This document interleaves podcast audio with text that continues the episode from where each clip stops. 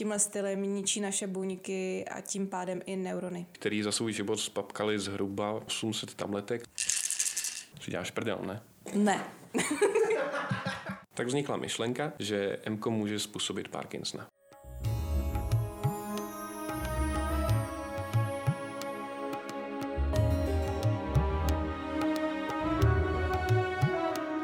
Ještě než začneme, máme tady pro vás malé upozornění. V žádném případě nepodporujeme užívání jakýchkoliv psychoaktivních látek. Tento podcast slouží k předání relevantních informací, pobavení a minimalizování rizik spojených s drogami. Konzumace těchto látek je výhradně na vaše vlastní nebezpečí a neneseme za ní žádnou zodpovědnost.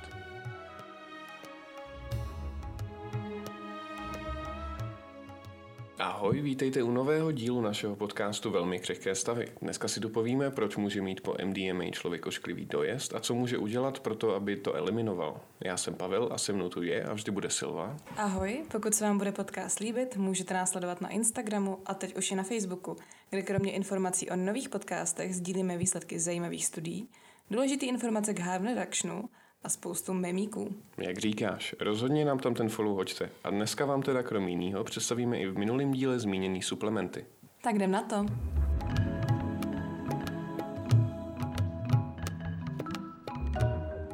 Předpokládám, že většina lidí, co již požila, tak ví, že camdowny nejsou u MK zrovna nejpříjemnější. Mm-hmm.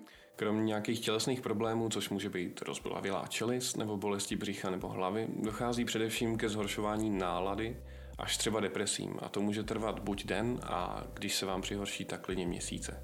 Je to tak. Ale zároveň je možný, že nikdo down nezažije vůbec a jeho tělo si s drogou dokáže dost dobře poradit.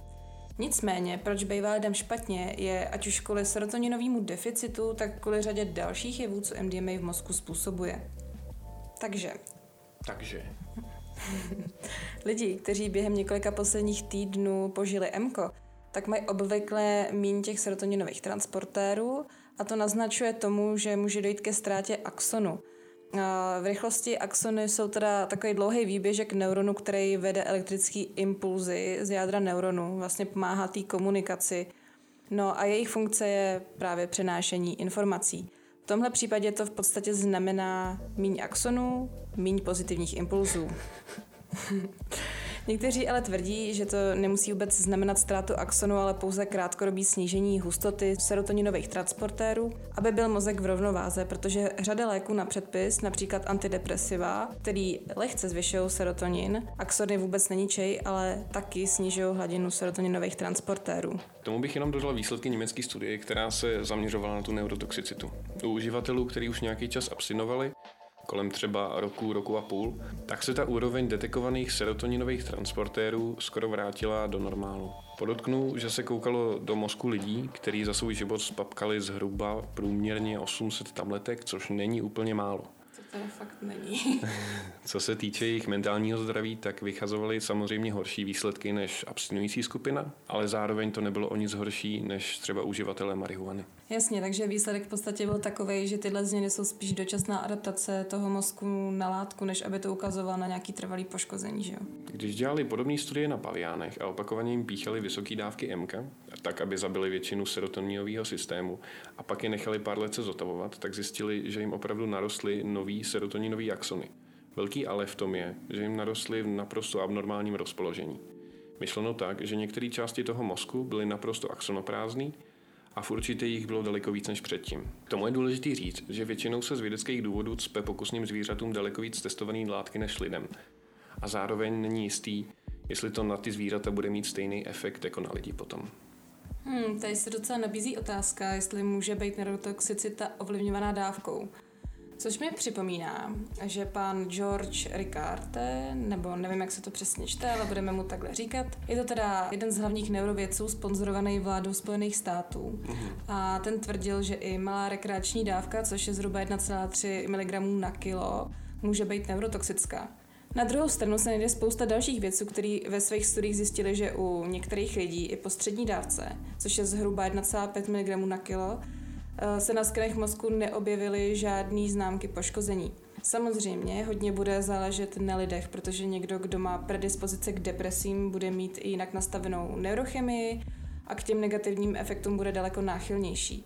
Nicméně si nemůžu odpustit podotknout to, že George obdržel federální granty přes 15 milionů dolarů eh, na tenhle ten výzkum, což je poměrně dost veliká částka a dost silně naznačuje tomu, že měl určitě několik silných pobídek k tomu, aby to riziko MDMA zveličil. Což taky vypovídá o docela pokřivených prioritách tehdy, protože nebyl udělený ani jeden cent federálních peněz na proskoumání jakýhokoliv terapeutického využití MK. No, to abych sem přiložil ještě další Georgeovu studii. Jo, pojď. Ta se odehrávala v listopadu 2002 a tvrdila, že MK dokáže kromě serotoninového systému zničit i dopaminový systém u opic. A to s dávkama, které mají být podobný jako u lidí. A vzhledem k tomu, že Parkinson je způsobený odumíráním dopaminových neuronů, tak vznikla myšlenka, že MK může způsobit Parkinsona. Zhruba rok po tom, co ta studie byla publikovaná, tak ji zase stáhli, protože se v tu chvíli zjistilo, že opicím vůbec nedávali MK. Celou dobu jim cpali metamfetamin, který má u lidí střední až silnou dávku někde mezi 30 až 60 mg a u kterého je ta neurotoxicita prokázaná a to ve velkém. To je fakt masakr. Naprostý. Ricarte potom uznal, že ať se snažil jakkoliv, tak se reálným MKem vůbec nedokázal zreplikovat to poničení dopaminových systémů jako předtím. Tady si myslím, že máme tak krásný důkaz toho, že nemůžeme věřit takovým článkům, jako věci zjistili, studie dokázala a tak dále. A že ještě potřeba si prostě ty informace ověřit a podívat se na to, jestli ta studie vůbec dává smysl. Mm-hmm. Nicméně tu máme jednu studii, teda ne studie, je to teorie z roku 98, která se nám hodně líbí. Teď to bude možná trošku náročnější, ale vydržte se mnou. Pokusím se. v mozku máme takovou chytrou funkci. Říká si zpětné vychytávání serotoninu. Funguje tak, že pokud se nám vylije velké množství serotoninu do synapse, tak se serotonin navazuje samozřejmě na receptory a to nám potom teda dělá dobře v případě MK, ale navazuje se i na takzvaný zpětný transportéry, který ho dopraví zpátky do toho neuronu, aby mozek nepřešel o své zásoby. Potom, co MKO vyčerpá všechen serotonin, tak transportéry nemají co transportovat. V synapsi je ale pořád hodně zvýšená hladina dopaminu, protože dopamin se doplňuje podstatně rychleji než serotonin. Nicméně se dopamin do toho transportéru na serotonin prostě nacpe a v tu chvíli je dopravený zpátky do neuronu na místo serotoninu. To nás přivádí k dalšímu minimechanismu v našem mozku. Máme totiž taky enzym monoamin oxidázu neboli MAO, který je tam od toho, aby zničil nějaký ten transportovaný serotonin, aby tam tak trochu jakoby uklidil. Jenže když se nám tam nadspe dopamin, monoamin oxidáza ho taky zničí a rozloží ho na peroxid vodíku a zbytkový dopamin. A ty oxidují určitý části mozku. Peroxid vodíku a zbytkový dopamin jsou pro buňky toxický. Dodnes je tohle vedoucí teorie o tom, co způsobuje neurotoxicitu u pokusných zvířat a velmi pravděpodobně by se mohla dát aplikovat i na člověka, pokud by to bylo stoprocentně dokázaný a někdo by dokázal potvrdit neurotoxicitu u lidí. No a tohle nás krásně přivádí k suplementům, protože většina z nich jsou antioxidanty a má se za to, že ty vychytají tyhle nebezpečné látky a neurony to od nich pak tolik neschytají. Spoustu lidí tvrdí, že jim suplementy výrazně pomohly v následujících dnech použití. Bohužel jsme na tohle téma žádnou studii nenašli, nicméně ze zkušeností našich i ostatních si myslíme, že pokud už látku chcete vyzkoušet, tak je to strašně prospěšná věc a určitě tím ničemu neuškodíte. Někteří dokonce říkají, že na místo dojezdu cítí ještě pár dní použití příjemný afterglow. Každopádně, ať už je to placebo nebo ne, pojďme si to probrat.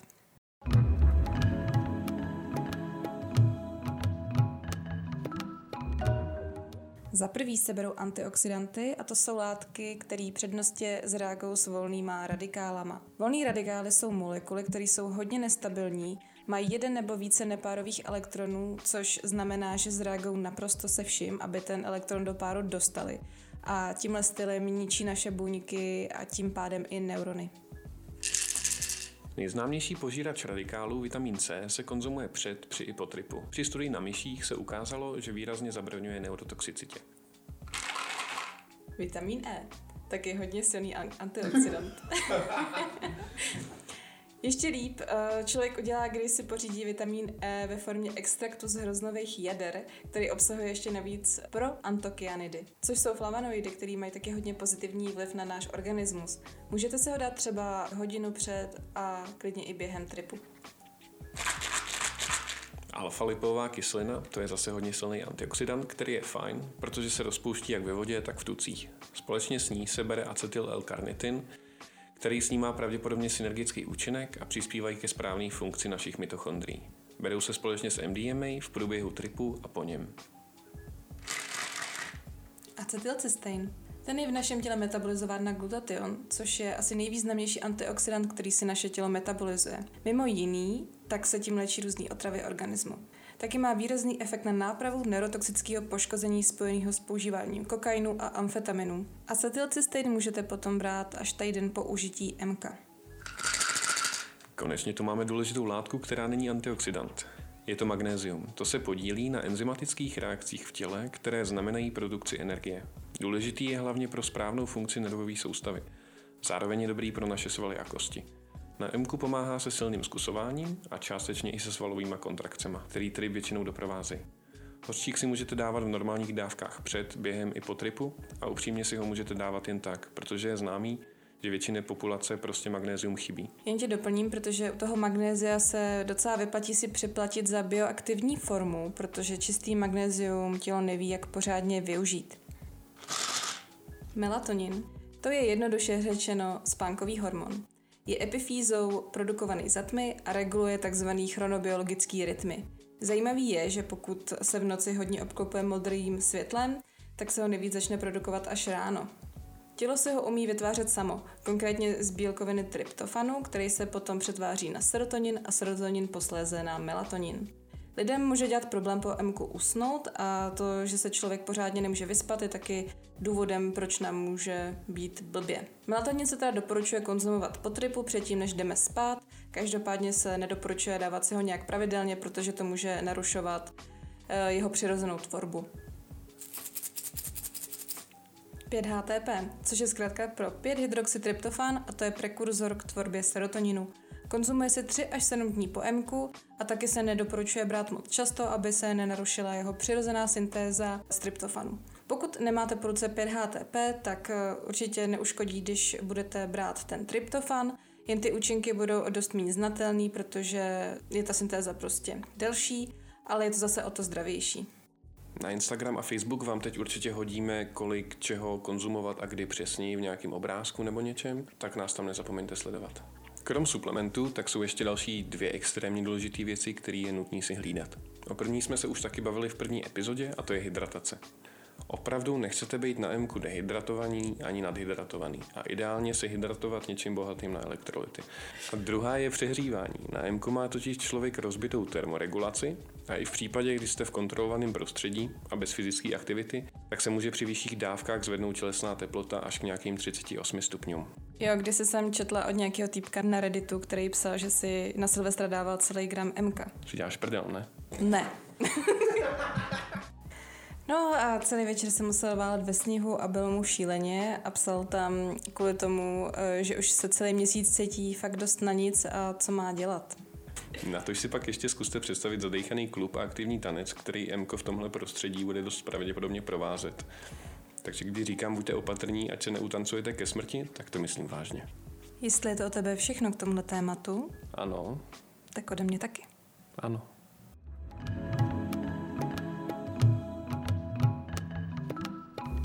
Doufáme, že si z tohohle dílu odnesete alespoň nějaký info, protože zrovna tohle opravdu není od věci. Zároveň nám můžete psát, jak se vy vypořádáváte s countdownama a jak řešíte suplementy. Budeme rádi za jakýkoliv podněty nebo nápady k dalším podcastům a váš feedback, kterýho si opravdu vážíme. Najdete nás nově kromě Instagramu i na Facebooku. Já jsem Pavel a se mnou to opět byla Silva a my se na vás budeme těšit u dalšího dílu. Ahoj! Ahoj.